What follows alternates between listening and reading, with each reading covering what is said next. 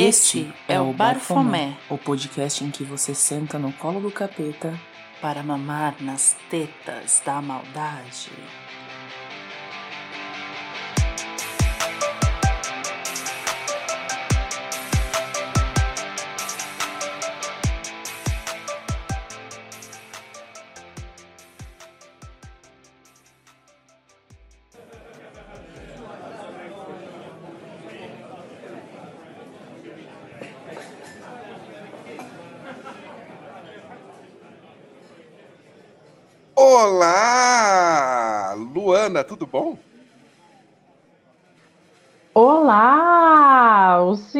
De surpresa que eu estava esperando uma introdução.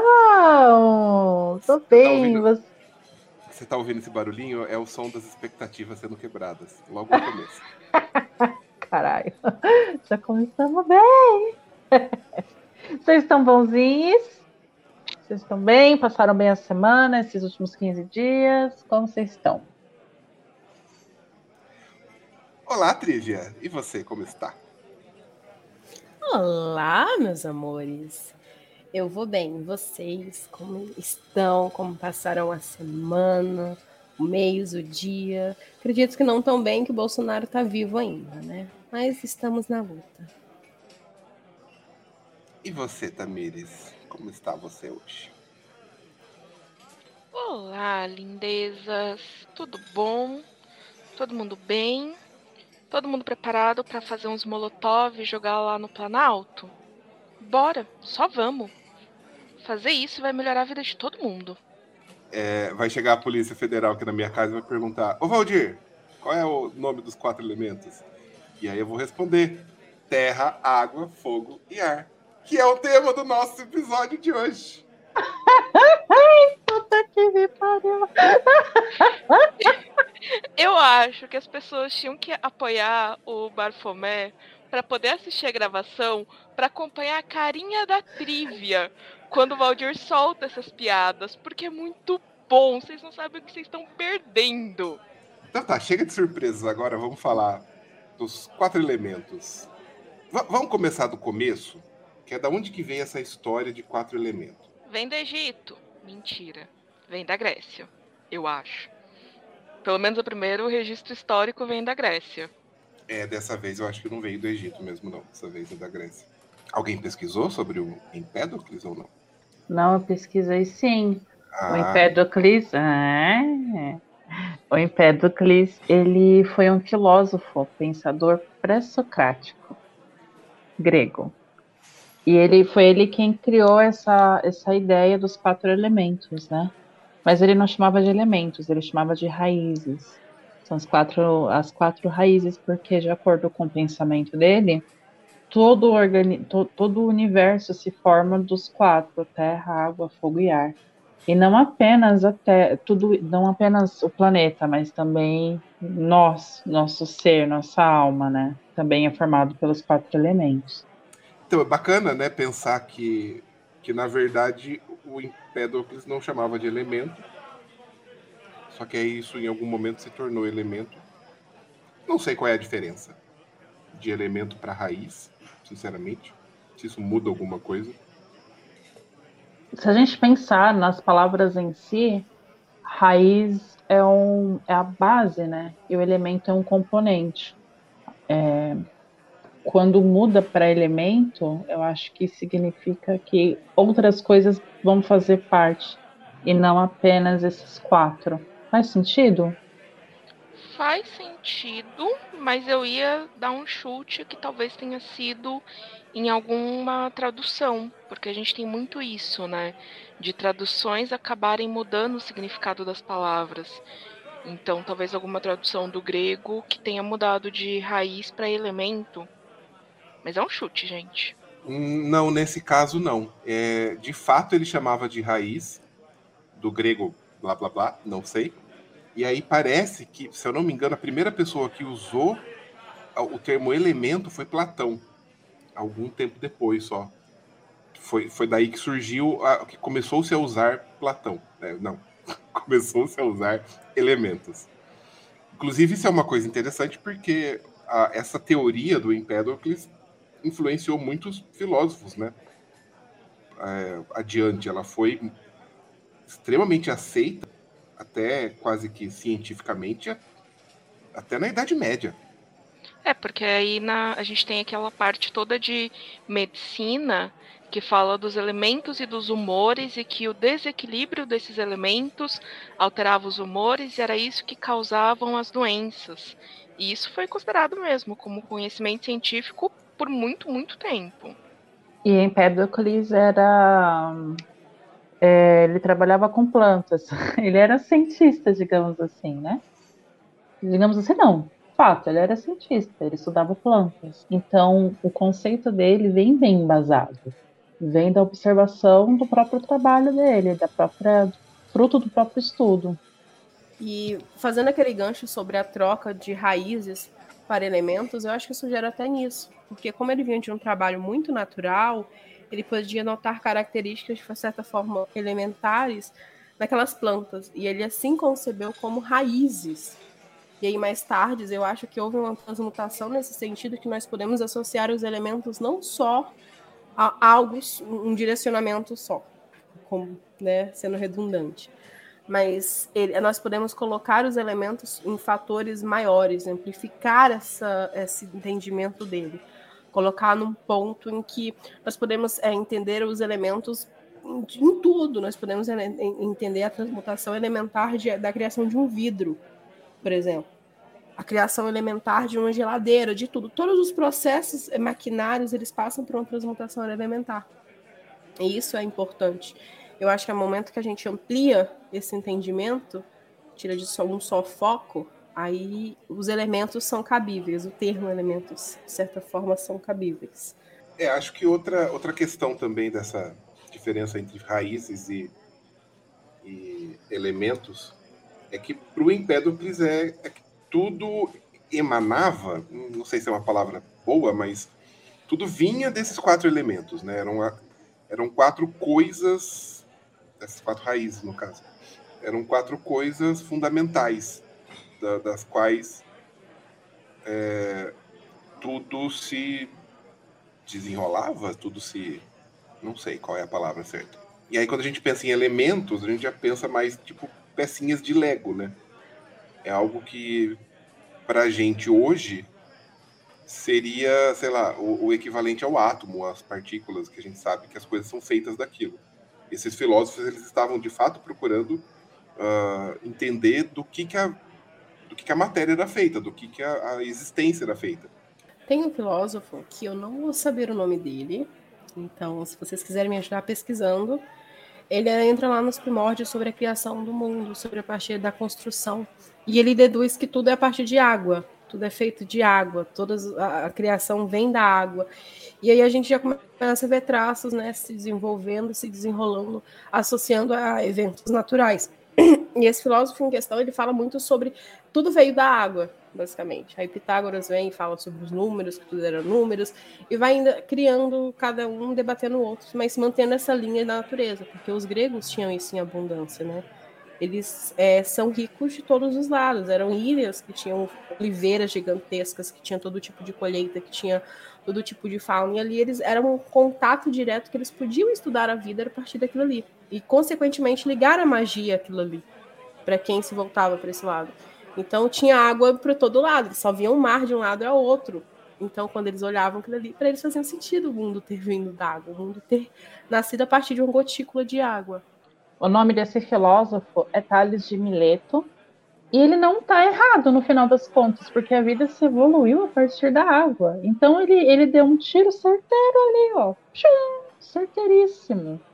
É, e tudo isso faz muito sentido quando a gente pensa que nessa época filosofia e ciência e medicina e matemática era tudo uma coisa só. E aí eu estou aqui muito loucamente fazendo na minha cabeça que talvez seja um pouco assim, dá para fazer esse paralelo de que esses quatro que hoje a gente chama de quatro elementos eram raízes e hoje viraram pecinhas, elementos. E naquela época tudo que era ciência estava ali junto como uma raiz com vários, várias bifurcações e hoje são elementos que formam o que a gente chama de conhecimento humano. Mas no início, no princípio, era tudo uma coisa só. Eu posso estar só viajando, aí se vocês quiserem, vocês cortam essa parte. Não, inclusive, gostei de você ter trazido isso para um lado simbólico. Né? Dizendo que são elementos que, que formam o nosso, nosso pensamento, algo assim, né? É, e aí fica inclusive essa, essa pergunta, né? Hoje em dia a gente já não, não enxerga mais os quatro elementos como de fato as coisas, fazendo as coisas, como sendo ingredientes das coisas que existem. Porque era isso que a galera acreditava. Eles achavam que você botasse um pouquinho de terra com um pouquinho de fogo, com um pouquinho de água, com um tantinho de vento, juntava as quatro coisas e surgia um novo negócio. Hoje a gente já não pensa mais nisso. Vamos falar um pouquinho mais na tangente da magia, sim, mas talvez de maneira mais filosófica ainda, sobre como a gente enxerga hoje a, os quatro elementos. É, eu considero a base mágica elementar como para quem busca a bruxaria a bruxaria em si. Eu falo das ramificações da bruxaria tradicional, que desenvolveram para a bruxaria moderna e tudo isso. Ele não pode ignorar o fator elementar. Por que não pode ignorar o fator elementar? Porque a bruxaria nada mais é do que uma busca de equilíbrio, uma busca em estar em harmonia com, com a natureza, por assim dizer. E sendo muito simples, sendo resumindo a, a questão ao máximo. E esse equilíbrio vem a partir do momento que você passa a entender a importância da terra, de trabalhar a terra, quando você precisa de estabilidade, quando você precisa concentrar um pensamento, quando você precisa trabalhar é isso. E aí você vai para a água, mas ao mesmo tempo você tem que entender ser flexível, você tem que entender ser maleável e tem que trabalhar suas emoções. E aí, quando você vai para o fogo, você também, ao mesmo tempo, tem que ser reativo. Ninguém é superveniente, né? Ninguém precisa só abaixar a cabeça. Mas você precisa do fogo, porque você precisa também das suas paixão, paixões. Você precisa de amor. E aí nós vamos para o ar. Você precisa ter o intelecto, você precisa ter a fluidez, de saber entrar em um lugar, de saber entrar em outro, de saber onde se posicionar. Então, quando nós juntamos tudo isso, e dentro da bruxaria nós percebemos um certo padrão. Tem deuses, para quem vai para o lado pagão, que trabalha com um determinado elemento, ou trabalha com todos, ou tem algum especial. E acaba que isso é de extrema importância, né? Talvez não respondendo o que o Valdir perguntou, que elementos ele tem uma base mágica dentro da bruxaria muito forte, muito concreta. Porque a gente busca nada mais do que estar em sintonia com eles estar em sintonia com eles é entender a natureza ao nosso redor, entender o que passa as coisas ao nosso redor. Quando eu falo natureza, eu, entendo, eu coloco também o outro lado, porque o outro lado também é natureza, também é natural. Então, estar balanceado com esses elementos, estar em acordo com esses elementos, é isso, esse equilíbrio. E ele é ligado à bruxaria, intrinsecamente ligado à bruxaria. Fazendo um link com isso que a Trivia falou, eu achei uma citação no livro é, aquele livro que a Dark Side lançou de bruxaria natural, que eu achei muito interessante, que a autora fala. Os quatro elementos formam os quatro pilares da compreensão que a bruxa natural tem do mundo ao nosso redor. O fluxo e a interação entre as quatro energias elementais básicas foram as fundações para a mudança, a transformação, o crescimento, a evolução e o desenvolvimento em nosso ambiente e nossas vidas. Então é meio que isso, assim. É, não dá para você seguir uma, um caminho mágico natural, mais voltado para bruxaria natural, e não incorporar os quatro elementos, porque eles têm toda essa pegada de serem o que te ajuda a movimentar, porque é muito tudo isso que a Trivia falou dos quatro elementos, para mim são muito etapas em que a gente passa até para desenvolver um feitiço, desenvolver alguma coisa, a gente acaba passando por essas quatro etapas. Então, é, não, na minha visão, não dá para desvincular eles e a bruxaria e a magia. Tá, mas vocês concordam que ou discordam, claro, que essa ideia dos quatro elementos é uma coisa que foi inventada e que encaixou porque encaixou? Ou vocês acham que, tipo, não, isso realmente é, é assim como, como a Lu falou que o, o Thales de Mileto ele acertou em cheio ao falar que as coisas vieram da água por conta da, da vida ter surgido na água, etc.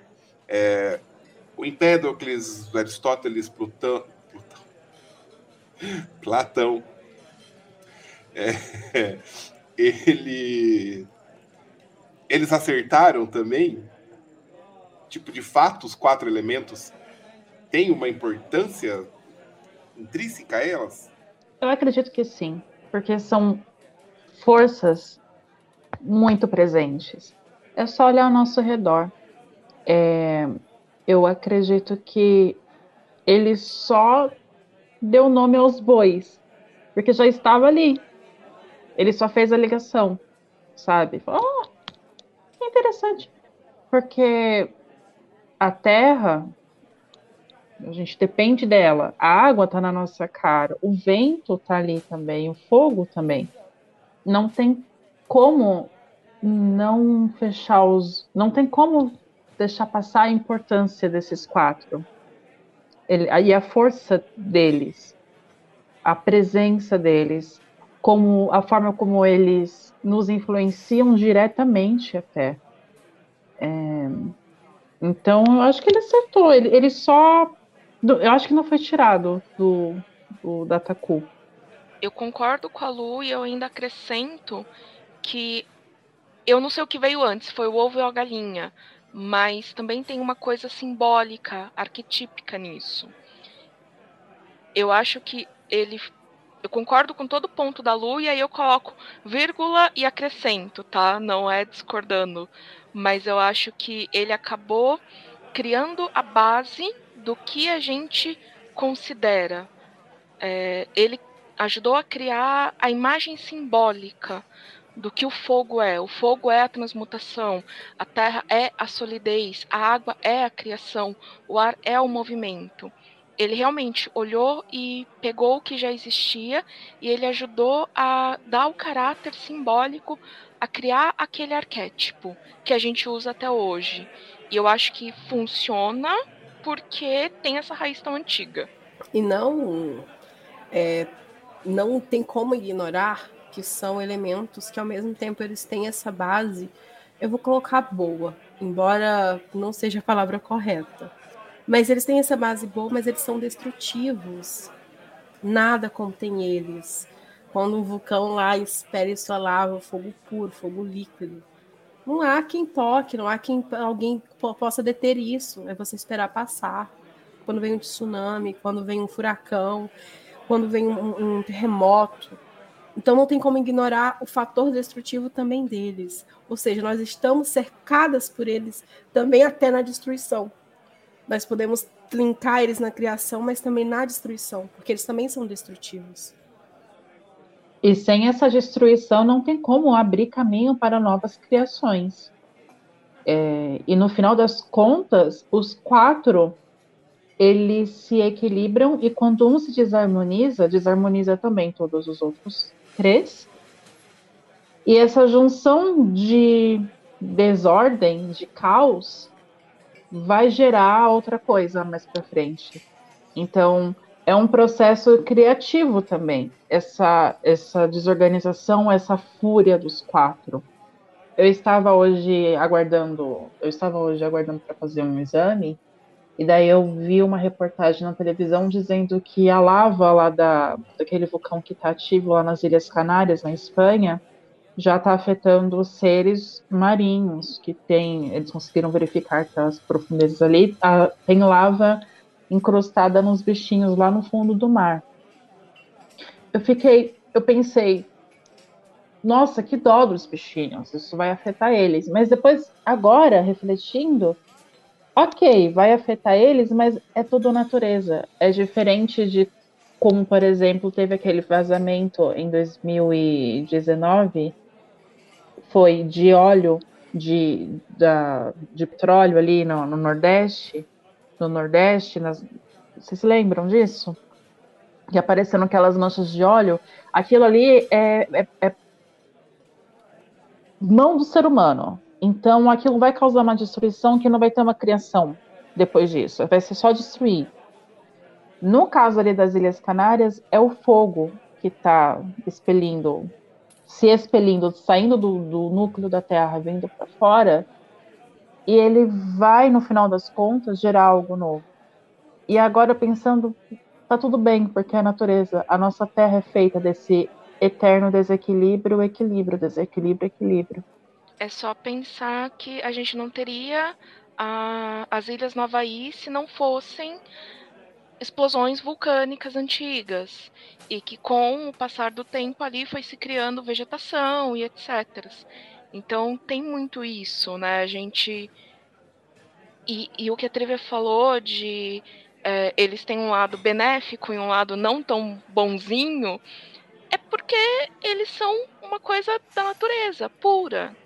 Ali não tem bem ou mal, ali não é preto no branco. As coisas se misturam. Concordo com o que vocês disseram, de modo geral. Mas eu tô aqui ainda como advogado do diabo. Que é, eu vou retomar mais ou menos o que a, a, a Tami falou lá atrás. O que, que veio primeiro, o ovo ou a galinha? A gente enxerga todas essas correspondências e essa importância nos elementos porque é uma coisa com 2.500 anos, é um conceito que está aí há 2.500 anos, ou realmente ela, ela, ela, tem essa importância tão fundamental. E por que, que são só quatro? São esses quatro e não tem outros. Por exemplo, no, no, não sei se é na China ou se é no Japão, acho que é na China, é, um dos elementos lá é o metal, que é uma coisa que na Europa não era tão, tão desenvolvida nessa parte. Eu só ia dizer que se você descobrir o que veio primeiro, o ovo ou a galinha, a gente pode dizer que Valdir fez uma ascensão forma Deus e foi e não voltou. Porque essa é a pergunta que vai reger tudo. Não dá mais para saber o que veio primeiro. Eu acho que é, tem muito da importância e da força vital desses elementos na sua forma mais pura então, a fúria do mar, o vento, etc. Mas não, eu não sei se hoje a gente se baseia na mesma forma como o Empédocles se baseou na hora que ele teve essa classificação. Então, é, é a pergunta de um milhão de dólares. O que, que veio primeiro? É agora que eu vou ter que colocar minha nerdice na mesa e falar de Avatar, as lendas de Eng. É agora! Gente, vamos lá! Terra, ar, fogo. é, eu vou citar mesmo, foda-se, sou nerd. Fazendo um paralelo lá com Eng, é, quando Eng ele era Piquituchinho Piriri Pororó, ele acordou, só havia quatro elementos também, né? Só haviam quatro dobradores desses elementos, e o Eng era o último do ar. Se vocês não sabem do que eu estou falando, caros ouvintes, pelo amor de todos os deuses, tá na Netflix, a lenda de e a lenda de. Assistam, por favor, é só isso que eu peço.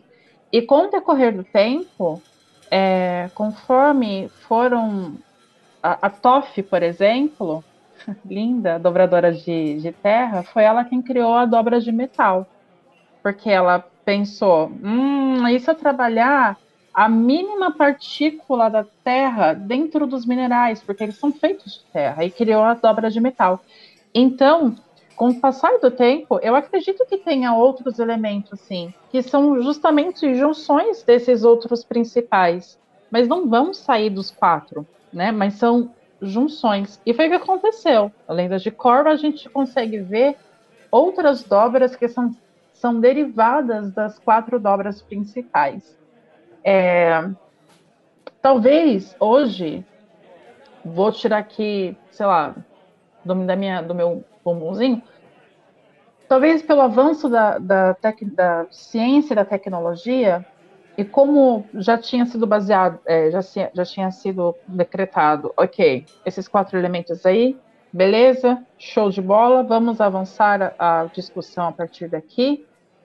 e foram se descobrindo outras coisas, talvez nunca ninguém parou e voltou para essa base. Falou, olha, e se a gente tentar pesquisar outras aqui, junções dessas dobras? Dessas dobras não, desses elementos. No livro que eu estou lendo, é, Practical, Ele Practical Elemental Magic, de David Rankine, Rankine, e Sorita Desti, é, eles inclusive falam que para se chegar em, em, alguns objetivos mágicos, é importante juntar mais de um elemento, porque eles se completam. Então, por que não criar novos elementos? Por que não criar novas dobras? É, você citou dos elementos chineses, né, que são cinco, e eles têm uma coisa interessante também, que um elemento lá controla o outro. Então, assim, a madeira controla a terra, porque a madeira consome a terra. A terra controla a água, porque ela limita o caminho da água. A água controla o fogo, porque ela apaga o fogo. O fogo controla o metal, porque ele derrete o metal. E o metal controla a, a madeira, porque ele corta a madeira. Então, no, nos elementos chineses, a gente não vai entrar muito nisso, porque né, não é a pauta, mas eles eles têm essa relação de dominância e eles têm também uma relação de criação. Então, a madeira gera o fogo, porque a madeira em combustão faz o fogo crescer. O fogo gera terra, porque as cinzas originadas do fogo descem ao solo e são absorvidas pela terra. A terra gera o metal porque é no interior do solo que são produzidos os minérios. O metal gera a água porque ele, ao ser derretido, retorna à forma líquida. E a água gera madeira porque ela é fundamental para o crescimento das árvores. Então a gente tem muito isso que a Lu falou. É, me lembrou muito isso de, ah, eu vou ali pegar aquela partículazinha na terra e dobrar o metal. É, eles têm essa coisa de muito clara de dominância e de um ciclo, e isso que a gente estava falando, de a criação e a destruição que são cíclicas e elas vão indo. Tá, eu acho que a gente levantou até agora aqui dois pontos muito elementais para essa discussão toda. Os quatro elementos, além de serem uma maneira de botar ordem no, no mundo, é, que no caso. Não, pera. Os elementos, que para a gente são quatro, na China são cinco, e se eu não me engano, na Índia também tem um outro, outra classificação de, de elementos. Vão, vão haver aí outros tipos de, de elementos, né? É, eles servem para organizar a existência, é uma maneira de encaixar numa, numa caixinha a, a existência. E uma outra questão que está sendo levantada bastante é essa ideia da destruição e criação que os elementos trazem. Será que é por isso que, é, que os quatro elementos é uma coisa tão, tão famosa na, no ocultismo, na magia? É por isso que magos e, e magas e bruxos e bruxas curtem tanto usar os quatro elementos? É, eu acredito que é por um fator aí que tá. Acredito que sejam por dois fatores. Eu acredito que inicialmente seja pelo fator da natureza, por serem elementos intrinsecamente ligados a ela, né? Que eles estão ali sempre conversando, em perfeita harmonia, em perfeito equilíbrio, por assim dizer. E eu acho também no outro ponto que quando nós falamos de elementos também dentro da magia, que por isso magos e bruxas e etc. usam, é como um norte. Eu acho que é para ter algo, para ter uma coisa maior, né? Por exemplo, se uma bruxa quiser trabalhar emoções, ou quiser ferrar a cabeça de alguém, não, né, não sendo maniqueísta, mas se quiser ferrar a cabeça de alguém, ela pode se usar do elemento água para isso. Porque a água foi associada às emoções. Por que, que ela foi associada às emoções? Porque a água ali, ela tá naquele vai e vem, ela é calma, mas ela também é voraz, ela também é destrutiva. E assim é como nossas emoções. Então eu acredito que tem esses dois pontos. Eu acho que liga a natureza, aqueles magistas que buscam contato com a natureza, que buscam equilíbrio com a natureza. Eu acho que a escolha dos elementos e trabalhar com eles é, é a ida, é o caminho. Mas por outro lado, existem aqueles que se utilizam disso porque querem se utilizar disso. Por conta desse fator ancestral, por conta dessa egrégora criada em cima deles. Né? Nós sabemos muito bem que, quanto magista, tudo é egrégora. Você cria uma tupa, você cria uma egrégora, você cria coisas, formas pensamentos, você pode criar qualquer coisa. E nós temos ali anos e anos, milênios de anos, falando sobre esses quatro elementos, falando sobre a importância deles. E eles em nenhum momento se deixaram de fazer presente aos nossos olhos, os nossos ouvidos ou os nossos lábios. Tão pouco ao nosso corpo, porque nós somos feitos de água. Quando a sua mãe vai gerar você, o dentro do, do ventre dela tem água. Líquido amniótico nada mais que é água. Você está sendo gerado pela água. Então são elementos que, quando a gente faz esse paralelo sobre a nossa realidade, eles estão sempre ali. Então por que não trabalhar com eles? Por que não buscar uma, neles um auxílio, uma ferramenta para você chegar aos seus ideais? E quando a gente faz uso da magia, perdão, a gente está querendo mudar algo, né? Independente seja em nós mesmos ou a nossa realidade ou algum objeto, enfim. E eu acho que é apelar para para quem já está aí há muito tempo mudando as coisas. Não apelar que eu digo é real. O, o que eu quis dizer por apelar, desculpa, é usar a energia que já está ali, usar a presença, a força que já está ali. É, para usar essa, essa força de transmutação, de, de purificação, por exemplo, que o fogo traz.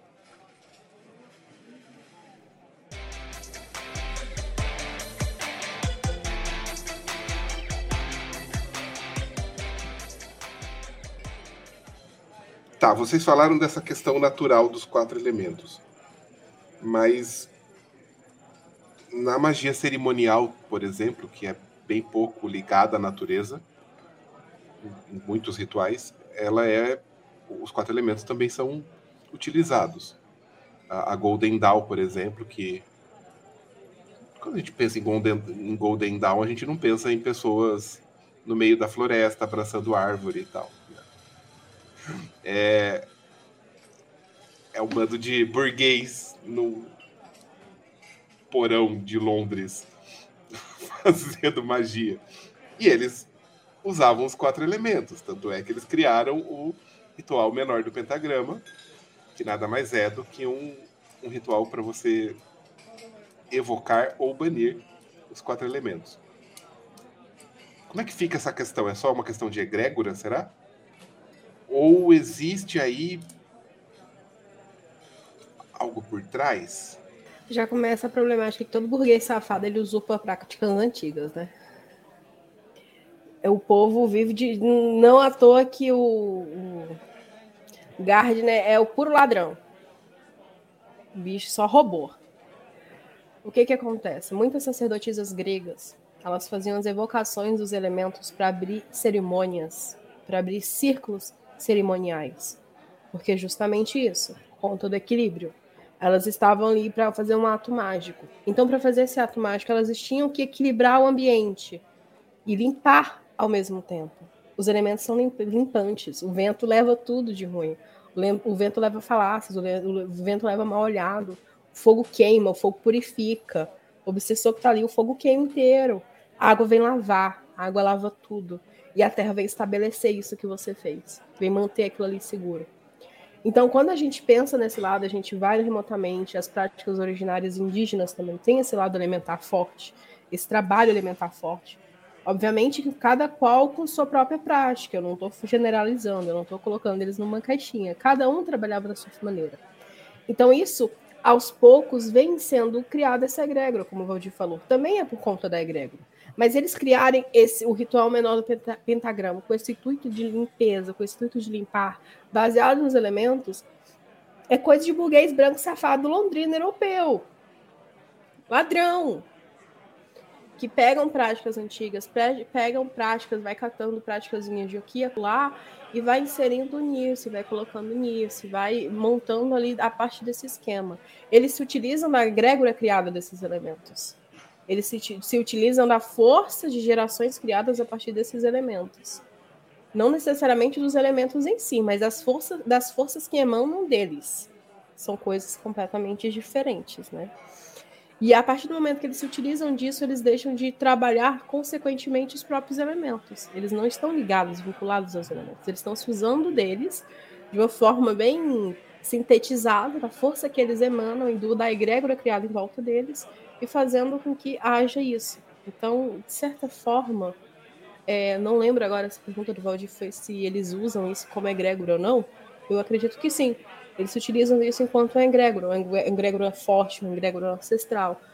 E, obviamente, tudo branco, burguês, safado. São pilares, né? São quatro pilares. Então, eles se utilizam dessa força já muito estabelecida para basear os ritos deles. E vão enfiando um monte de coisa junto, né? Porque eles chamam os quatro elementos e os anjos do Senhor, o que não faz muito sentido. Mas, beleza. Não é no ritual menor do metagrama que chama Gabriel, Azat Mamoriel? Eu ia falar Azatoff. ia juntar os anjos os demônios. Aí eles faziam uma salada mista. Beijo, magia do caos. E, e é isso aí. Então, eu acho que os caras eles só se aproveitam do poder já estabelecido da egrégora também, porque são anos sem depositado né, força, enfim, eles, é como a Trivia disse, eles não se usam, não trabalham os elementos, só se usam deles. Eu só queria falar uma coisa, é... não é defendendo o Gardner, porque eu não tô aqui para defender branco burguês safado não, tá? Mas o Gardner chupinhou o Crowley. E o Crowley, obviamente, chupinha a Golden Dawn. E aí, eu até tava dando uma olhada aqui rapidinho, mas eu não consegui olhar direito. Mas a Golden Dawn também pega muito essa coisa dos elementos da cabala. Então, é, tem isso também. Eles estão bebendo de uma fonte cabalística, de uma magia ocidental já. É, eu acho que. É que não dá pra falar muito bem de onde a cabala veio, né? Tipo, eu não tenho a mínima base para falar sobre isso. Mas eles usam isso como. Pra mim, eles usam isso como egrégora porque funcionava na cabala, então já que funciona, vamos lá. Tipo, é uma egrégora que está estabelecida e vamos seguir por aí. Para mim, eles usam dessa maneira. E nessa história, ladrão que rouba ladrão tem esse ano de perdão, né? Só o primeiro ponto que falar que o Gardner chupinhou o Crowley não é defesa nenhuma, muito pelo contrário. É, é homem branco chupinhando homem branco. Eu não vejo é. muito benefícios, não. Aliás, o Val falou dos elementos na Índia e eu fui também dar uma olhadinha e a Índia são cinco elementos. O quinto elemento é o éter. Quem que coloca o éter como quinto elemento? Senhor Alistair Crowley. Então, assim, né? E, eu, e, aliás, o Crowley chupinha muita coisa da Índia, porque a primeira parte do Liberaba, ele tá basicamente falando sobre yoga. Ai, agora eu, vou, agora eu vou ter que defender o Crowley. Que a ideia Defenda. do Éter... Que coisa horrorosa. Eu vou é. pedir demissão. Vai, Valdir, fala o que eu tô pensando. Nossa, eu esperava mais, amigo. Vai. A questão do éter vem já de. Vem já lá dos gregos mesmo. Eles já tinham a ideia do, do quinto elemento. Tanto que tem um titã chamado Éter, se eu não me engano, que era o Titã que deu origem a todas as coisas. Os gregos eles tratam essa questão de que tudo veio a partir do éter. Os titãs, os primordiais, Talassa, Êmera, vieram tudo do éter. O, te, o éter é como se fosse a fonte originária de absolutamente tudo para os gregos. É, inclusive, o Aristóteles, se eu não me engano, ele, ele colocava uma ordem uh, nos, nos elementos que era como se uh, os elementos eles estavam sempre buscando uh, ficar nesse local, como se cada elemento tivesse um local pré-determinado. Então a terra é o elemento mais baixo, então sempre a terra vai querer ir para baixo. A água vai estar sempre em cima da terra, o ar acima da água, o fogo acima do ar. E aí eles falavam, tá, mas é porque o fogo ele tenta, a chama vai indo para cima e tal, como se estivesse buscando o céu. E aí eles acreditavam que, por exemplo, as estrelas, é,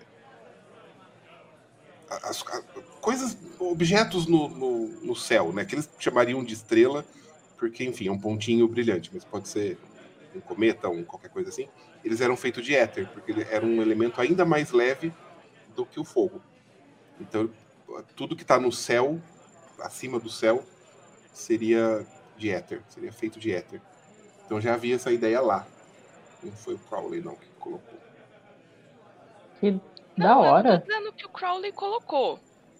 Eu só estou dizendo que ele roubou. e talvez eu esteja muito influenciada de falar sobre os indianos, porque eu fui pegar o Liberaba hoje para dar um olhadão e aí eu fiquei, porra, mano. O primeira, a primeira parte dessa bosta, dessa bosta não, né? A primeira parte desse livro é basicamente yoga para inglês imperialista do século XIX. Ah! Então eu, eu tava com essa raiva, eu precisava colocar ela pra fora. Mas aí é no auge do colonialismo indiano, né? O Crowley surge quando a, a Inglaterra decide se infiltrar em terras mais. Por exemplo, não é à toa que existe a piada que os, que os museus britânicos é feito só de roubo, sangue e dor. Que vamos lá, não é uma piada, é só admitir a verdade a, geopoliticamente, na época do Crowley, a Índia era a Inglaterra, né? De certa maneira, então. Não é, é apropriação o... cultural. A Inglaterra era o império onde o sol nunca se põe, né? Então. Por isso até que ele conseguiu ir pro Egito e tal. E a gente tá gastando muito tempo falando desse homem bosta. Vamos avançar com a pauta, chefe?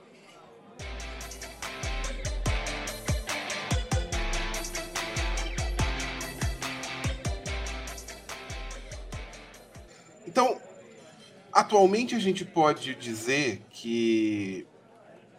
Vocês acham correto essa afirmação? Vamos cagar um pouquinho de regra, talvez. Que hoje em dia a magia, o ocultismo, de modo geral, enxerga os quatro elementos mais como quatro energias, quatro forças. É, você perguntou se nós enxergamos, se é, se é correto falar que nós o vemos como quatro forças. É isso? Então, sim, eu acho que sim.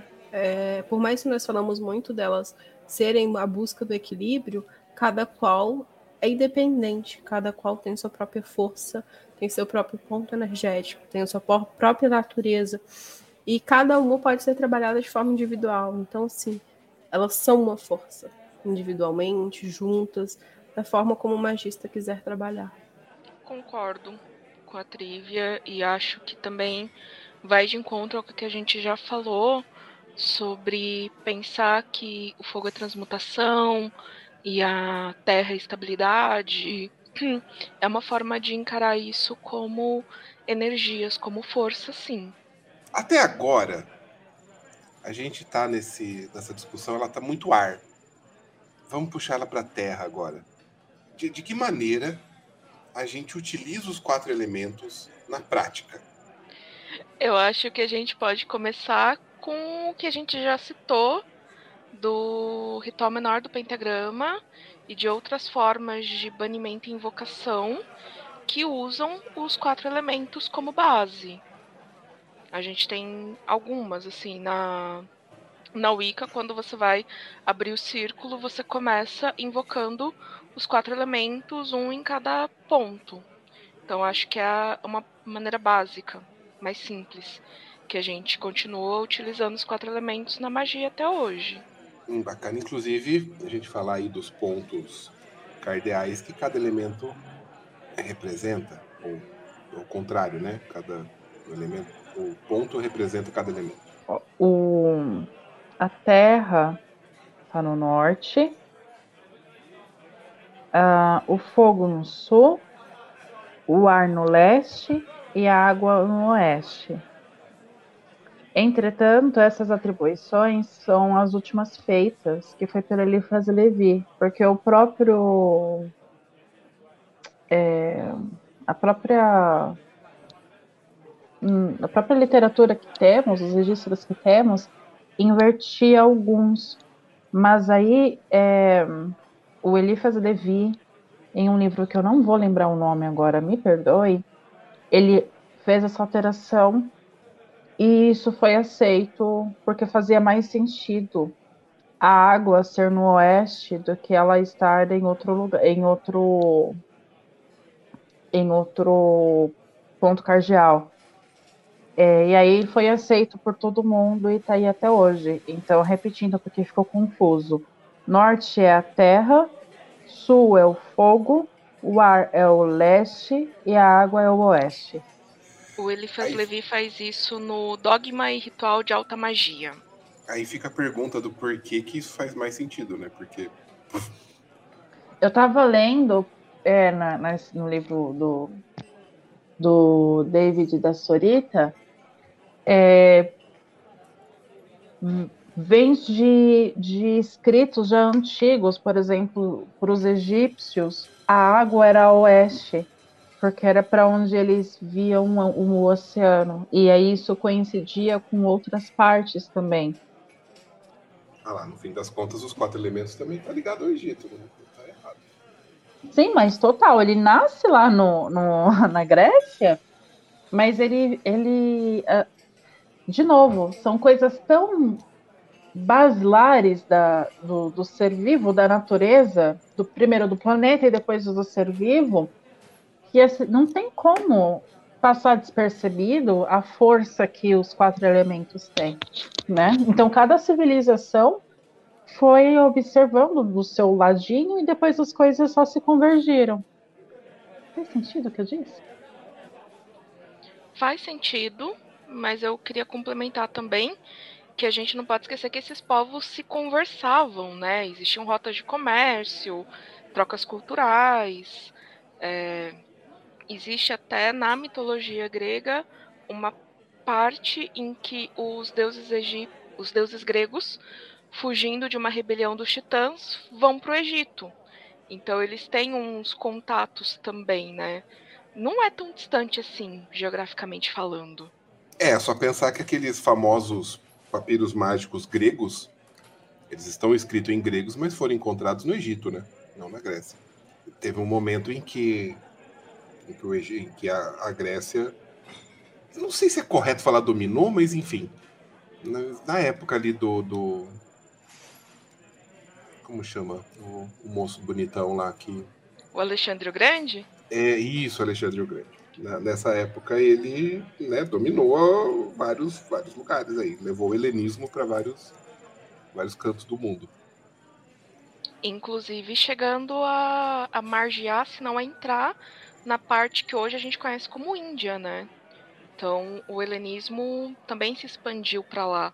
E aí agora talvez, agora eu tô com a questão do que veio antes, o ovo ou a galinha. Se os egípcios, os hindus já consideravam o éter como um quinto elemento ou se foi uma inserção do helenismo. É, olha aí. Aí nesse caso talvez seja uma questão de tradução, né? Talvez os, os hindus ali tivessem uma, um conceito do éter parecido com o que os gregos chamavam de éter, melhor dizendo. E aí, com, ou com esse contato, ou atualmente, com os nossos olhos de hoje, a gente chamou de éter aquilo. Vai saber. A gente não vai saber. Talvez dê para pesquisar. Pesquisem aí, quem tá ouvindo. Tá, enfim, é, me ficou nessa coisa do, do, do, porquê que é assim, mas é assim. Né? No fim das contas, é isso aí. A terra é no norte, terra norte, leste é o ar, o sul é o fogo e o oeste é a água. Faz sentido? Hum, depende de onde você estiver no mundo. Ó, só retificando o que eu disse, a água sempre foi a oeste, nunca mudou. O que o foi trocado pelo Eliphas Levi, na verdade já havia essa discussão e aí foi ele quem deixou claro foram as atribuições do ar e do fogo. O ar ele foi então para o oeste e o fogo para o sul. Porque antes o ar era no sul e o fogo era ao oeste. E aí ele, ele mudou isso. Leste, né, amiga? É, isso, perdão. Então o fogo era no leste e o ar era no sul. E aí o Levi trocou. Exatamente. Levi é muito nome tipo de marido de aluguel, né? Ai, queimou o chuveiro, liga pro Levi pra vir aqui trocar.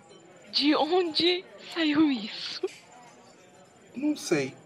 Me veio aqui. Me... Não sei. Eu tenho que sei. dizer que assim, a gente precisa começar a aterrar antes de começar a gravar, que a gente vai longe. Vai pra caralho.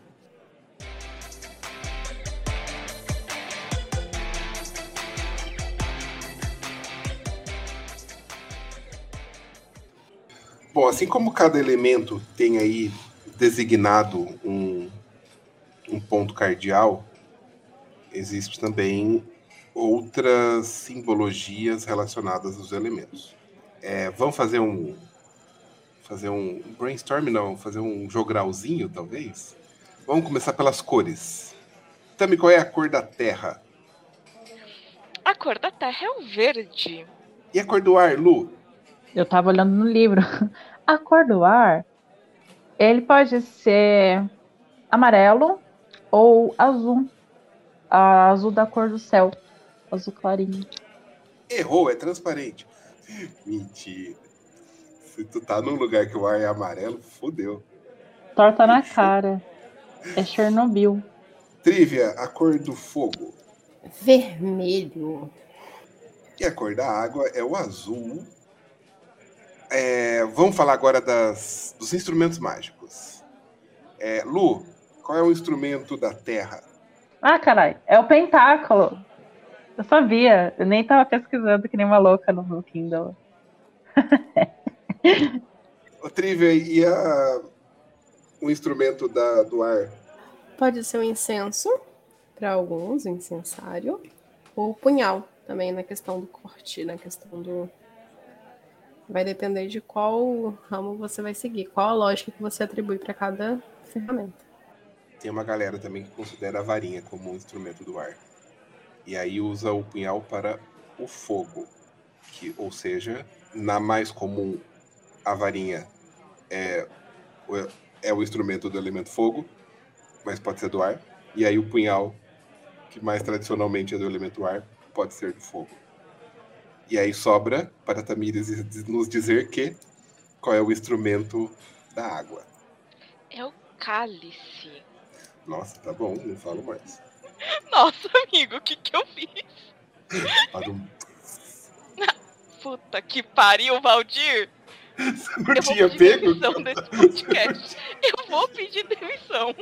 Foi tão ruim que você não pegou que era uma piadinha idiota? ah, meu Deus, eu preciso melhorar. Como eu sou Bumblebee, eu já fiz a ligação. Já tava lá cantando o cálice, afasta de mim esse cálice, pai. Aí, mas eu, é porque eu sou Bumblebee, então. Cult, você é muito cult. Eu, tava, eu tô igual a Nazaré Tedesco, fazendo os cálculos, tentando entender. Tá, vamos parar agora com essa parte. Essa, essa parte sempre é chatinha. É, vamos falar aí de modo mais geralzão, que a gente já falou, na verdade. A gente já deu dicas, mas cada elemento tem hoje uma representação, né? Como a gente já falou aqui, a água, por exemplo, representa as emoções. Vamos falar sobre isso de maneira não tão resposta de alternativas? Vamos começar pela água. A água representa as emoções. Por quê? Minha visão. Porque assim como as emoções, a água é uma coisa que você pode ter um certo controle sobre ela, mas você não tem domínio. E ela é fluida, ela corre e ela se molda. Então, para mim, é por isso que ela tem essa atribuição com as emoções. A água também representa vida e morte, né? Porque a água turva representa a morte, algo que você não consegue enxergar. Beijos, Flávia Gazi! Essa aprendi com ela, do imaginário. Ah! E nesse livro incrível também tem que a água ela representa é, a morte, né? Porque você pode se afogar nela, assim como você pode se afogar nas suas próprias emoções. E também o que eu acho legal é que é a água também significa a parte de ousar, atrever, desafiar, que é agir. Não é apenas sentimentos. Os sentimentos é, é a roupagem mais, é o que a gente mais usa, né? Ou a parte também é, intuitiva, reflexiva, mas também é dentro dessa parte reflexiva e emoções também tem um, um braço de agir, atrever-se, ousar.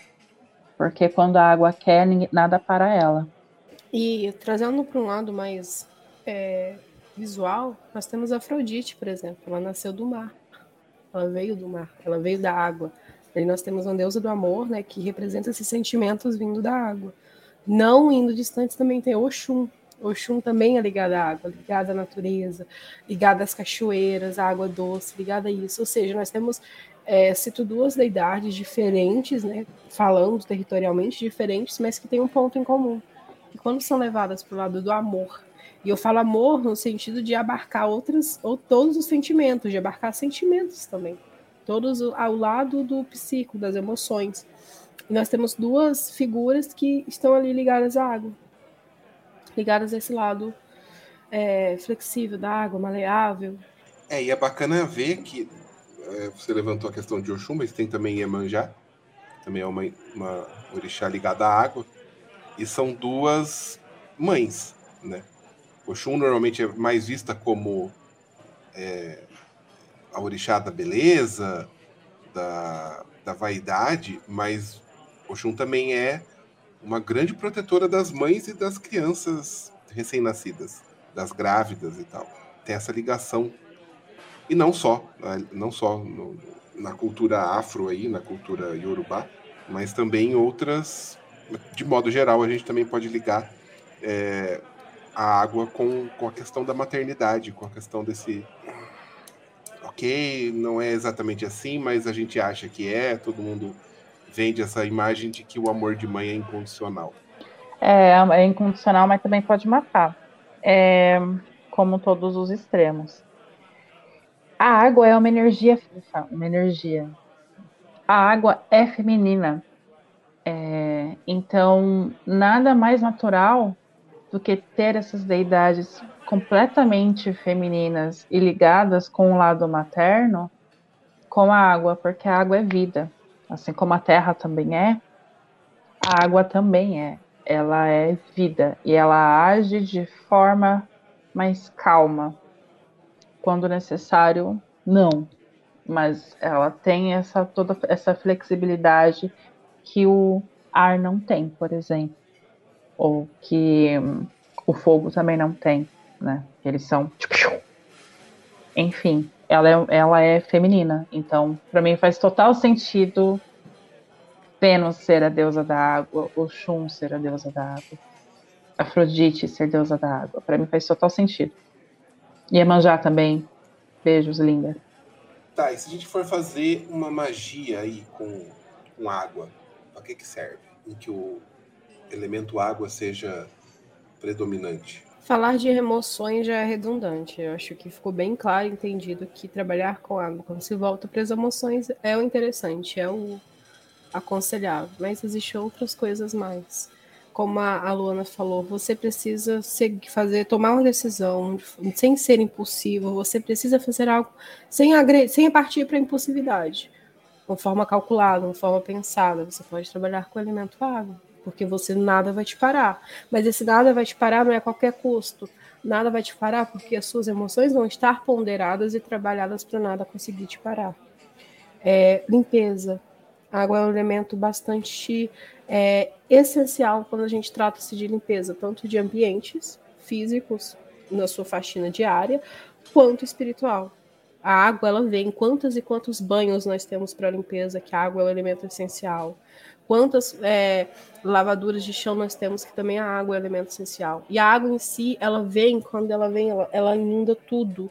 E ela leva tudo de ruim. Ela vai, leva lá para o fundo do mar. A água também é uma grande prisão é, espiritual para almas indesejadas, para almas que lá habitam. Então, assim, a água, ela, ela é tudo. Ela é o princípio criador, né? Como nós já mencionamos aqui. Então você pode ter ao seu lado para trabalhá-la de diversas formas, para limpar, para equilibrar seu emocional, para te ajudar com o emocional, ajudar no seu relacionamento, ajudar a tomar uma decisão da melhor forma possível, partindo da sua racionalidade, a se conectar principalmente com o seu amor próprio, com o seu interior, você buscar na água esse cerne do amor, buscar esse lado. Então ela é, ela é multifacetada. Ela vai de um lado, ela vai de outro. Até para destruir a água pode ser usado o elemento água para destruir alguém, para destruir um objeto, para destruir qualquer coisa.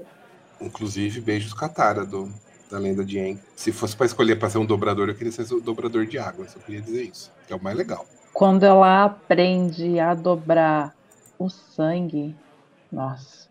É. Se bem que aí a Toff também ela foi, foi, foi tonta, porque ela poderia dobrar o ferro do sangue também um furo de roteiro. É verdade. Outra, outra característica da água, pelo menos é uma das que eu uso bastante, é a questão do unir. A água. Aquilo que tem que ficar junto, a água bota junto. Ou melhor ainda, a água quer colocar tudo junto. É uma das, das forças da água, uma das, sei lá, características se você for pensar um elemental de água, para mim, pelo menos, ele é um, um, serzinho que vai lá e fala: bota aqui, bota aqui, bota aqui, põe, mais, põe mais, põe mais, põe mais, bota mais, bota mais, bota mais. Ele quer pegar tudo, ele quer juntar tudo, grudar as coisas uma na outra. Não é à toa que todas as águas voltam pro oceano, né? Então, essa é uma das ideias. A água quer ficar junto com outras águas, ela quer se juntar.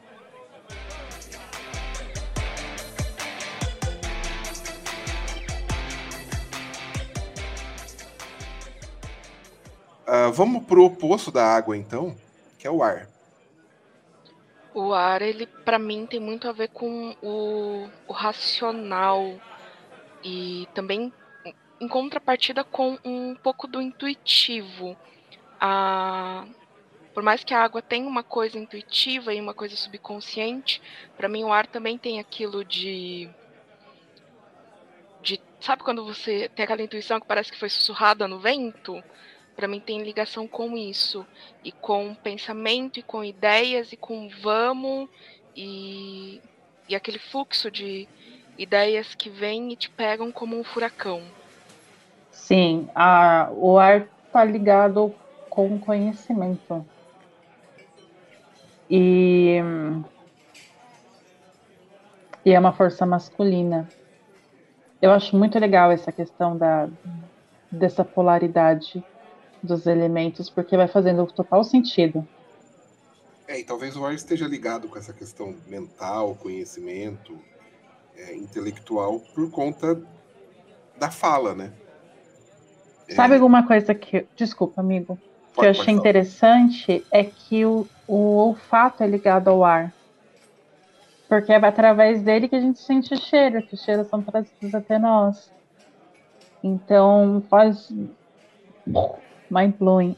Faz muito sentido o olfato ser ligado ao ar, é, o conhecimento ser ligado ao ar, a comunicação, porque, como o Val disse, são as palavras que a gente forma, é, a memória é ligada ao ar, porque ela está ligada ao olfato.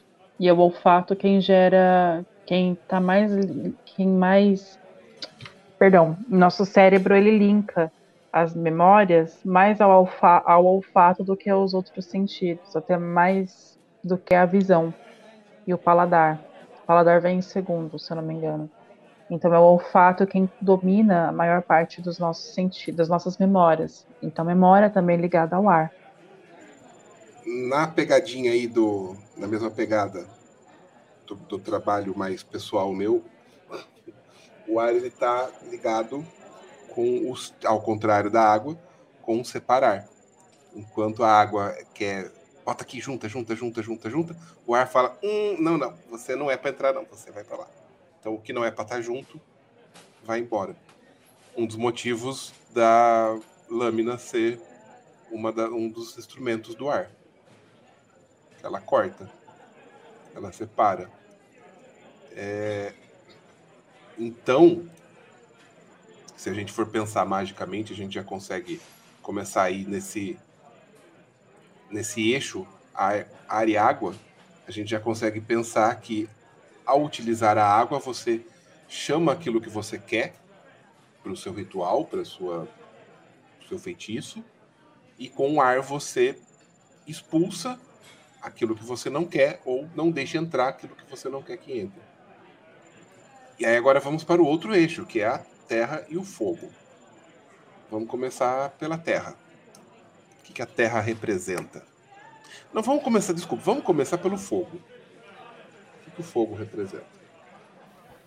Eu ligo muito ao fogo dentro das minhas práticas e tudo. É um link que eu faço de, de renovação e transmutação. Eu acho que a essência do fogo, de queimar, de tornar algo indistinguível, não só as cinzas ali, ou de sumir com tudo. Eu acho que é essencial. Eu acho que é um link muito, muito presente no elemento fogo. Porque quando eu penso nele, eu penso nisso. Eu preciso que é preciso esse, esse fator de, de transformar tudo em cinzas para poder construir algo novo, para poder ter aquilo que eu desejo.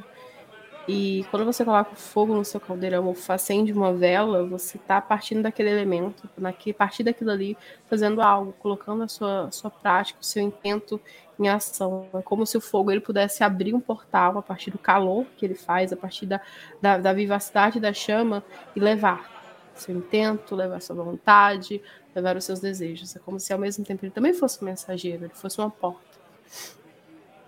Eu posso estar devaneando porque eu tomei remédio. Então. Não, concordo contigo. O fogo ele causa transformação. É, eu estou citando o livro. Ele é neutro e contém o poder para criar ou destruir. exatamente isso que você disse. E o fogo também está ligado à vontade, né? Ele ele está ali de mãos dadas com a vontade. Se o fogo quiser, ele queima tudo. E eu ligo muito ao fogo também, aos prazeres carnais, não só a água, a gente linka com emoções. Mas quando a gente fala de sexo, quando a gente fala de tesão, quando a gente fala, fala de desejo, há o fogo ali presente, há essa coisa queimando, esse impulso, essa energia quente que vai te dominando. Então, o fogo pode também ser linkado com emoções, não somente a água. É o famoso fogo no rabo, não é não? Aí fica a dúvida, tesão é emoção ou é vontade? Eu vou colocar o tesão na vontade, hein? Eu acho que o tesão é o fogo. Mas vontade eu... também não é emoção? Sim, mas eu acho que a... o fogo domina. Acho que tem os dois, mas é mais predominante o fogo. E o amor, aquela coisa. aquele sentimento já estabelecido, calmo, é mais a água do que o fogo. É, eu não acho que, que vontade seja um, sentimento, não. Complexo isso aí, eu acho que já. Eu acho que vontade é outra coisa. É muito complexo, eu tô pensando em várias coisas aqui. Vamos passar, porque daqui a pouco a gente está aqui numa discussão psicológica, é. cada um com seus achismos sobre vontade e emoção. Ah, eu acho que a gente podia entrar nessa conversa aí, mas beleza. Não, eu acho que essa conversa é muito, vai muito longe e a gente vai se perder muito. Uma coisa que eu vi também que eu achei bacana de se pensar, que foi que está aí no livro também que a Lu está consultando, uh, magia magia elemental dos quatro, como é que é o nome do Elemental Magic? É magia prática elemental. Um guia dos quatro elementos. Isso. Que fala que o fogo ele consome, né? Uma das coisas é uma das características do fogo é consumir, mas nem todo fogo consome. Como por exemplo o fogo do inferno, que fica lá queimando as almas sem consumi-las pela eternidade. Então o fogo também pode ser usado como uma arma, talvez, como algum tipo de magias de ataque e defesa seriam magias de fogo? É, eu consigo imaginar que assim, se eu quiser ferrar muito com alguém, eu vou mandar alguma coisa que seja uma vontade inextinguível. Aquela pessoa vai ficar ali sendo consumida por aquela vontade. E nada vai saciar aquilo. É uma tortura maravilhosa. Com requintes de sadismo total. Adorei.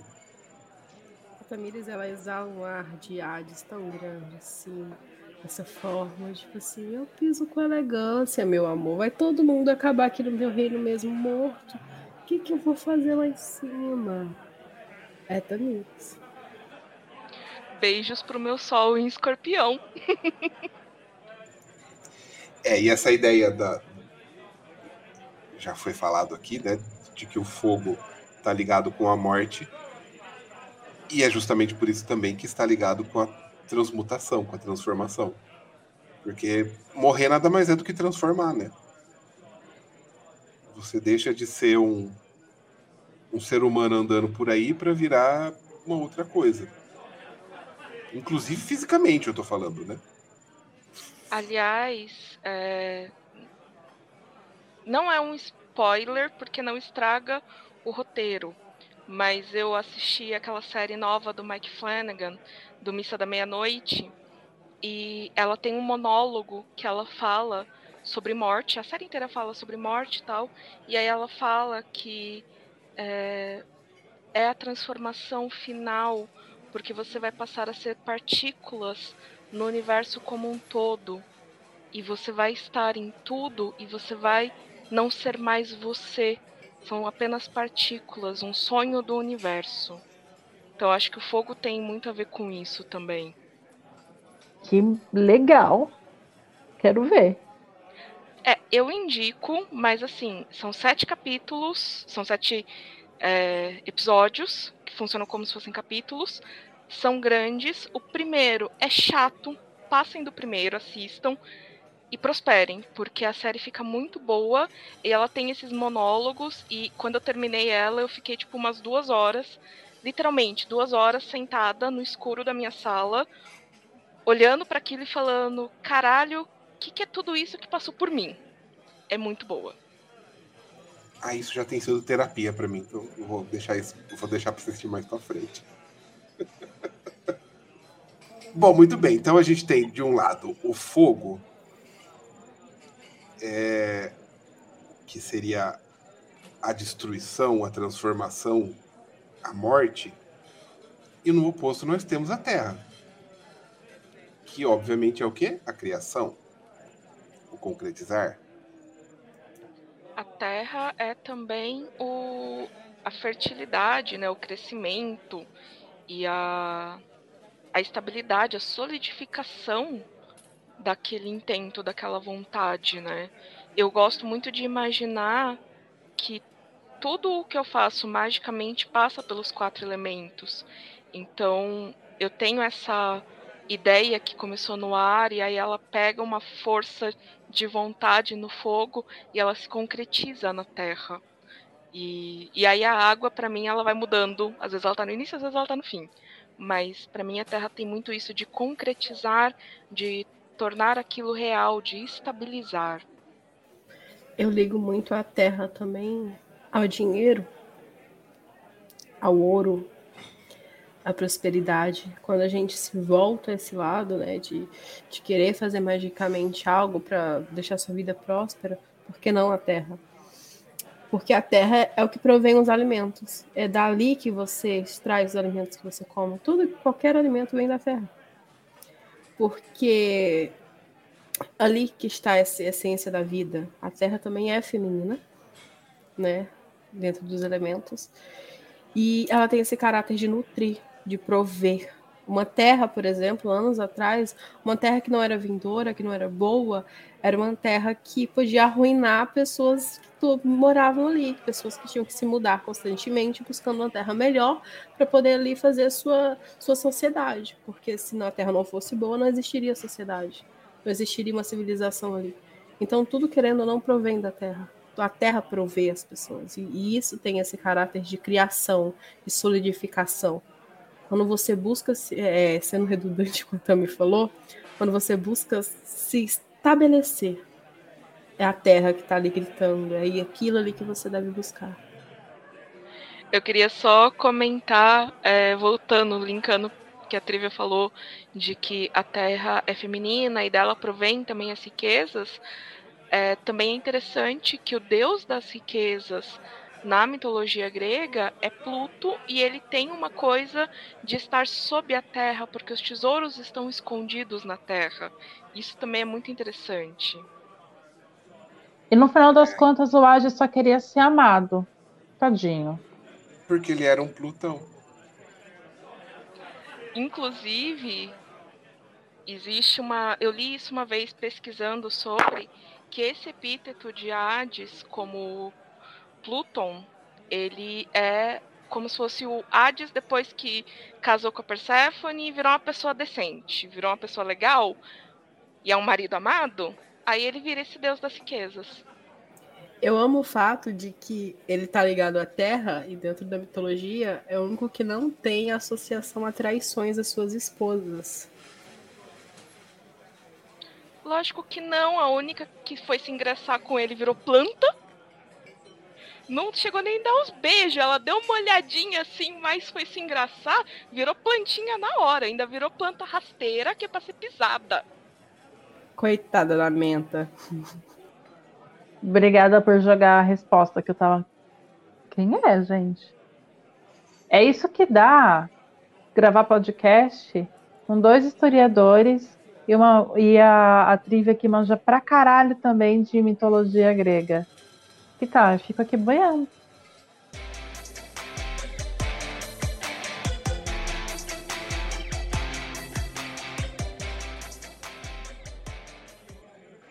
Então a gente tem nesse eixo essa dicotomia criação-destruição. Uma coisa que eu acho bacana é que isso tudo depende de um. Depende do ponto de vista, depende do seu. Como é que fala? É, fugiu a palavra. Ai, tipo em problema de física, de prova de física, que tipo, ah, o negócio está em movimento. Experimentação. Referencial, referencial. referencial. Obrigado, tá? É, depende do seu referencial, porque aquilo que é alimento para gente, que nos traz vida, é a morte de outros seres sejam vegetais, animais. Quando a gente morre, a gente vira alimento para outros seres. Então, o próprio alimentar-se, que seria algo da terra, ela também está, dependendo do seu referencial, ligado ao fogo. Eu queria fazer uma última provocação, porque a gente já está com duas horas de gravação. Quando a gente fala de elemento fogo, a gente está falando, e elemento fogo é só um exemplo, tá? Estou falando dos quatro elementos, qualquer um dos elementos. A gente está falando da chama do fogão que está ali fazendo o nosso miojo da janta. Quando a gente fala da terra, a gente está falando da terrinha que a gente bota no vaso. O que, que vocês acham? Ou até que ponto isso é mais simbólico do que ipsis literis? Sim, é, porque sem a terrinha do vaso, sua plantinha não vai viver. Sem o fogo do seu fogão, você não vai poder comer. Você não vai poder preparar o seu miojinho. Sem a água que você bebe, seus rins vão pedir falência. Vão declarar falência e você vai para o hospital. Sem o ar que você respira, como que você sobrevive? Então, quando nós citamos também os elementos, não é só nesse cunho egrégoro, distante, é na vivência de cada um. Porque eles estão ali diariamente, eles estão ali presentes diariamente. Sem a terra que abriga a sua casa, como que ela vai se manter em pé? Então, eu acho que. Acho não, tenho certeza que os elementos também são nesse ponto que o Valdir citou. São o miojinho que faz o fogo que faz o miojinho, a plantinha no vasinho, a aguinha que você toma, o arzinho que você respira. E eu acho que faz muito sentido, porque sem essas coisas físicas diárias banais, você perde a profundidade do símbolo. ele acaba se tornando uma coisa vazia.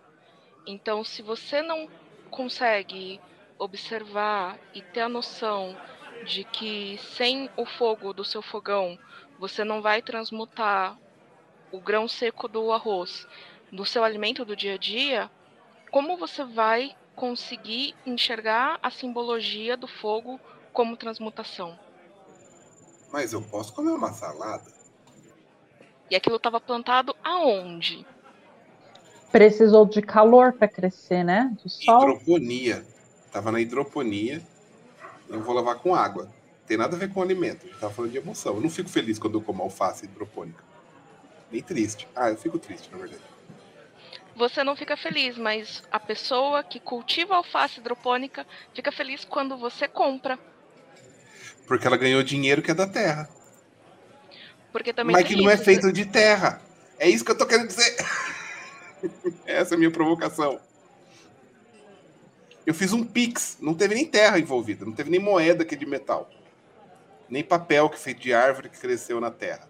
Eu fiz um pix, que é ar, que é, que é, é conhecimento. Mas você só sabe que o Pix tem valor porque simbolicamente ele está ligado à terra ele simbolicamente está ligado ao papel moeda, a moeda de metal. A simbologia continua presente ali. Muito bem, muito bem. A minha, na verdade, assim, a minha provocação era em que sentido? Não, é, a gente está aí mais ou menos. É, é, era, estamos tá, aí no, no, no, caminho. Era justamente isso. Era de separar o, a chaminha, a aguinha, chaminha, tá gente? Chama a água, a terra, o solo, né? A, o, o ar que a gente respira, que são coisas físicas, da parte simbólica que está envolvida com, o, com os elementos. É, por quê? Levando aí, agora de fato a última pergunta, que essa foi a última provocação, agora é a última pergunta. Vamos supor aqui, quero fazer uma magia. A gente já falou que terra é uma magia, é uma, é uma coisa que você pode usar para prosperidade, para grana. Se eu pegar um pote com terra e botar no meu altar, é, é suficiente para uma magia de prosperidade?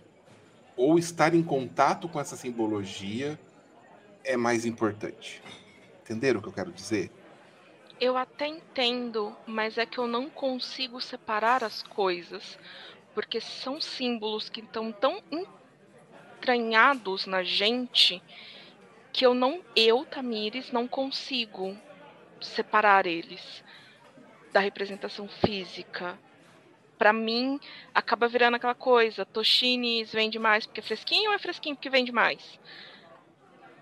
Para mim, é uma coisa que está tão intrínseca que eu não consigo separar. Respondendo o que Valdir falou sobre pegar o potinho de terra e colocar no altar ou estar em conexão com a simbologia, acredito que ambos. Eu acredito que um não anularia o outro. Você pegar um potinho de terra e fazer daquilo ali o seu trabalho, o seu intento, se dedicar, se devotar. Você não vai anular o fator simbólico dele, mas você também pode se conectar com a simbologia do elemento terra e dali fazer suas intenções para o que você quer alcançar. Porque há muitos episódios nós vemos batendo na tecla de que magia, para fazer magia, você precisa da sua intenção. E você precisa do seu foco para que aquilo aconteça. Então, a partir do momento que você direciona aquilo, você busca trabalhar com elementos, seja da forma como for, seja sentando em frente a uma praia e só olhando o mar e ali pensando nos seus sentimentos e tra trazendo um cunho mágico intencional para aquilo, ou pegando uma conchinha, ou pegando um pouquinho de água e trabalhando de igual forma, você vai estar fazendo, você vai estar executando. E no final, o resultado não é como se fosse um resultado maior e um menor. Não, não funciona dessa forma. Não há hierarquia de acordo com que você. É a mesma coisa que falar, tá bom, se você gastar mais para fazer um ritual, ele vai ser, o resultado vai ser melhor. Nós sabemos que isso não existe. Nós sabemos que o que vale é a sua intenção, é o seu foco naquilo ali e o que você pretende alcançar, se é palpável ou não, naquele momento da sua vida. Eu tava pensando se ligar também o é, colocar um pote de terra no seu altar é fazer essa ligação. Ai, perdão, peraí. Minha cabeça tá bagunçada. Para mim é importante você se conectar, como já foi dito, com a energia, com, com o elemento, com fazer essa conexão, fazer buscar em você essas conexões e ter uma representação visual do que você está fazendo vai te ajudar a fortalecer esse vínculo. Era isso que eu queria dizer. Nossa, consegui sair. É, vai fortalecer esse vínculo, né? Então, enquanto o Trivia falava, eu imaginei fazendo, colocando um vaso de terra, escrevendo meu, um, o meu desejo, plantando ele na terra e regando todo dia, fazendo regando não só com a água, mas com as minhas intenções também. Eu acredito que essa, esses lembretes, eu estava lembrando também de quando eu estava na casa dos meus pais, quando eu voltei da França, e eu estava passando por um momento bem difícil, emocional, eu estava bem perdida. E todas as vezes que os meus sentimentos, eles borbulhavam a ponto de explodir. Eu saía correndo da casa dos meus pais, literalmente correndo, porque eles moravam próximo da, da orla, e ia pra praia. E aí, quando eu chegava na beira do mar, tudo que eu estava guardando por muito tempo simplesmente explodia, e eu só chorava.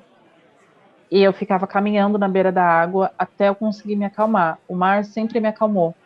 E eu acabei de. fez esse clique. Por que, que o mar me acalmava? Porque são as emoções. Então, de novo, como o Valdir falou, voltava para a, a água puxa o que é dela de volta. Então, estava em excesso. Nossa, saí completamente da sua pergunta, mas era o que eu estava. Enquanto a trivia estava falando, essas memórias foram batendo aqui. Lembrei de uma outra situação quando eu estava na França e eu não estava bem. É, foi antes do meu divórcio até coincidiu da gente ir pra praia.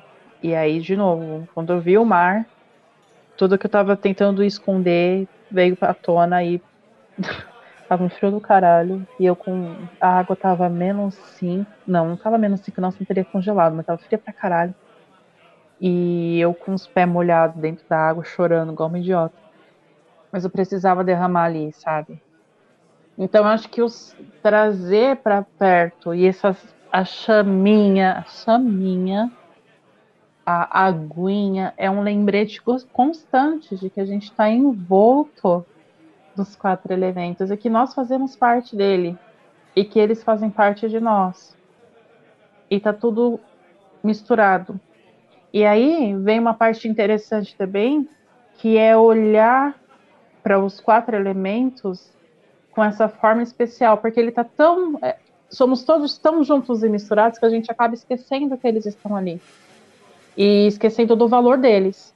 Então, acho muito válido esse momento da gente parar e refletir e prestar mais atenção ao nosso redor, que é a base da magia, né? Que é a base da bruxaria, que é a base das coisas. Parar de correr e sair da, do automático e observar as coisas com calma. Queria só fazer um comentário pro seu a sua dica aí de feitiço que você passou rapidinho, de plantar um desejo num pote de terra, eu sugiro você não só plantar o desejo, que você de fato plante alguma semente junto. Porque, de certa maneira, se você está só colocando um papelzinho na terra, você está enterrando ele. Aí, se você coloca as sementinhas junto, a energia terra, que é o nascer das sementes, vem daí, entendeu? Vem do nascer, não vem da terra em si, necessariamente. Vem do nascer do brotar das sementes. Na minha concepção. Fala, até. Não, eu só ia complementar a sua dica. Você quer fazer uma coisa excepcional? Procura papel semente. E escreve o seu desejo no papel semente e planta. Olha que coisa maravilhosa. Bom, já, já tive outra ideia. Você pega um papel comum, você.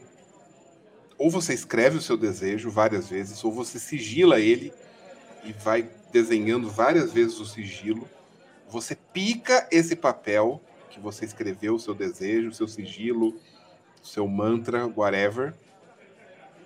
Você coloca um bocadinho de água ali, deixa de molho na água, bota a semente de qualquer coisa, sei lá, de alpiste. Mel. é, semente de mel. Não, meu amor, eu tô voando. Eu ia falar pra ela, quando ela escreveu o coisinho, ela pode fazer um, um- jarrinho de temperinho, de que ela pode usar na cozinha. Então vai ser uma coisa meio que vai voltar pra vida dela. Vai estar num ciclo ali, é, vai estar num ciclo diário, entendeu? Não vai ser só plantar um cacto e deixar lá. Não, de forma alguma. Você é, plantou, vamos supor, orégano. Você vai estar ali em constante uso dele para te prover também. Você vai estar fazendo a continuidade desse seu desejo. Aí o que eu ia falar para você regar de vez em quando, geralmente nas duas cheias, com água é, em mel. Você pegar um pouquinho de mel, dissolver em água e ir regando. Porque o mel tem esse aspecto também de fertilidade, de prosperidade, de, un- de unir. Porque as abelhas, né, tem todo aquele processo de criar o mel, tem toda aquela coisa. E aí, quando você coloca isso, você associa isso, você tá dando mais um, um boost naquilo que você busca. Boa, boa, boa, boa ideia, inclusive, de usar o que nascer para depois você ficar consumindo. Ah, então é mais fácil comprar uma semente qualquer aí. E aí, a, a minha, comple- complementando só a minha ideia, você pode fazer tipo um papel. é, um papel reciclável em casa. Né? Papelzinho lá picado, água, um bocadinho de maisena, inclusive, que é daí dá a liga. E as sementinhas misturadas ali, aí você planta de- você cria de novo um papel, pode até fazer de última vez o sigilo ali, o desejo, o whatever, e planta o papel semente que você fez na sua própria casa. E aí depois ainda você consome, aproveitando a dica da, da tribo, você consome o negócio que, que você plantou. Ó, que maravilha, gostei, a gente até fecha o episódio com isso aqui, porque depois dessa, Eu só posso dizer que depois dessa a gente vê que magia às vezes é um trabalho de médio a longo prazo. Não vai me fazer isso para pagar o boleto do aluguel que tá atrasado e o teu locador já tá batendo na tua porta com a ordem de despejo. Faz antes. É, não vai picar o boleto do aluguel e plantar para ver se ele aparece pago, entendeu? Tem que pagar, de fato. A gente não vai falar sobre os bichinhos elemental? Do... Ah, que aí, pô, porra, aí é outro episódio, eu acho. Aí a gente vai mais duas horas de gravação, né? É, é. Ah, então tá, porque eles eu tava curiosa pra ouvir sobre, sobre E, o, e o. Magicando fez um episódio faz pouco tempo, então isso aí vai ficar para ano que vem. Ah, só, então vai ficar mais pra frente, então. É, Então eu vou ouvir o do Magicando. É, bom, vamos lá então, gente. Deem os seus tchauz. Eu só queria dizer que pau que nasce torto nunca se endireita. Tchau. Bom, meu tchauzinho primeiro vai com um muito obrigado e vão tomar no cu os meus vizinhos, que estão com uma música alta do caralho. Então, assim, se vocês estiverem ouvindo, é um, um plus aqui no ambiente do bar, tá? Mas a caixa de som não é a gente que tá controlando. Se vocês não gostaram do som de fundo, o problema é de vocês. E eu queria mandar um beijo para todo mundo que ouviu até aqui. Muito obrigada e até a próxima. Trivia, seu momento de brilhar. Ah, porque eu sou- somos todos uma estrela. Tchauzinho, meus amores. Obrigado por terem paciência conosco nesta empreitada. Fiquem bem, plantem seus desejinhos com a diquinha que nós passamos. E sejam felizes. Só não espere que o boleto amanhã seja pago ou que caia um pix de 500 mil reais errado na sua conta. Relaxa, isso são para coisas palpáveis, amigos. E que você também precisa se esforçar para realizar. Um beijo e boa noite, bom dia, boa tarde. Seu dia seja maravilhoso. É isso, galerinha. Muito obrigado para quem ficou até aqui. É, não se esqueça de seguir a gente no Twitter e no Instagram, arroba, barfomé. Não se esqueçam também que nós temos um Apoia-se. Que você possa ajudar a gente a continuar esse projeto maravilhoso. É no apoia.se barra Barfomé Podcast. Eu vou deixar uma última pergunta no ar aqui para vocês, ouvintes. Se vocês ganharem cinco fogões, vocês vendem quatro? eu não aparecer mais nesse podcast porque eu pedi a minha demissão.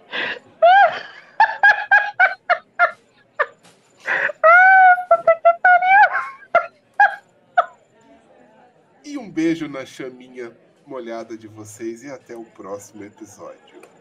Até mais.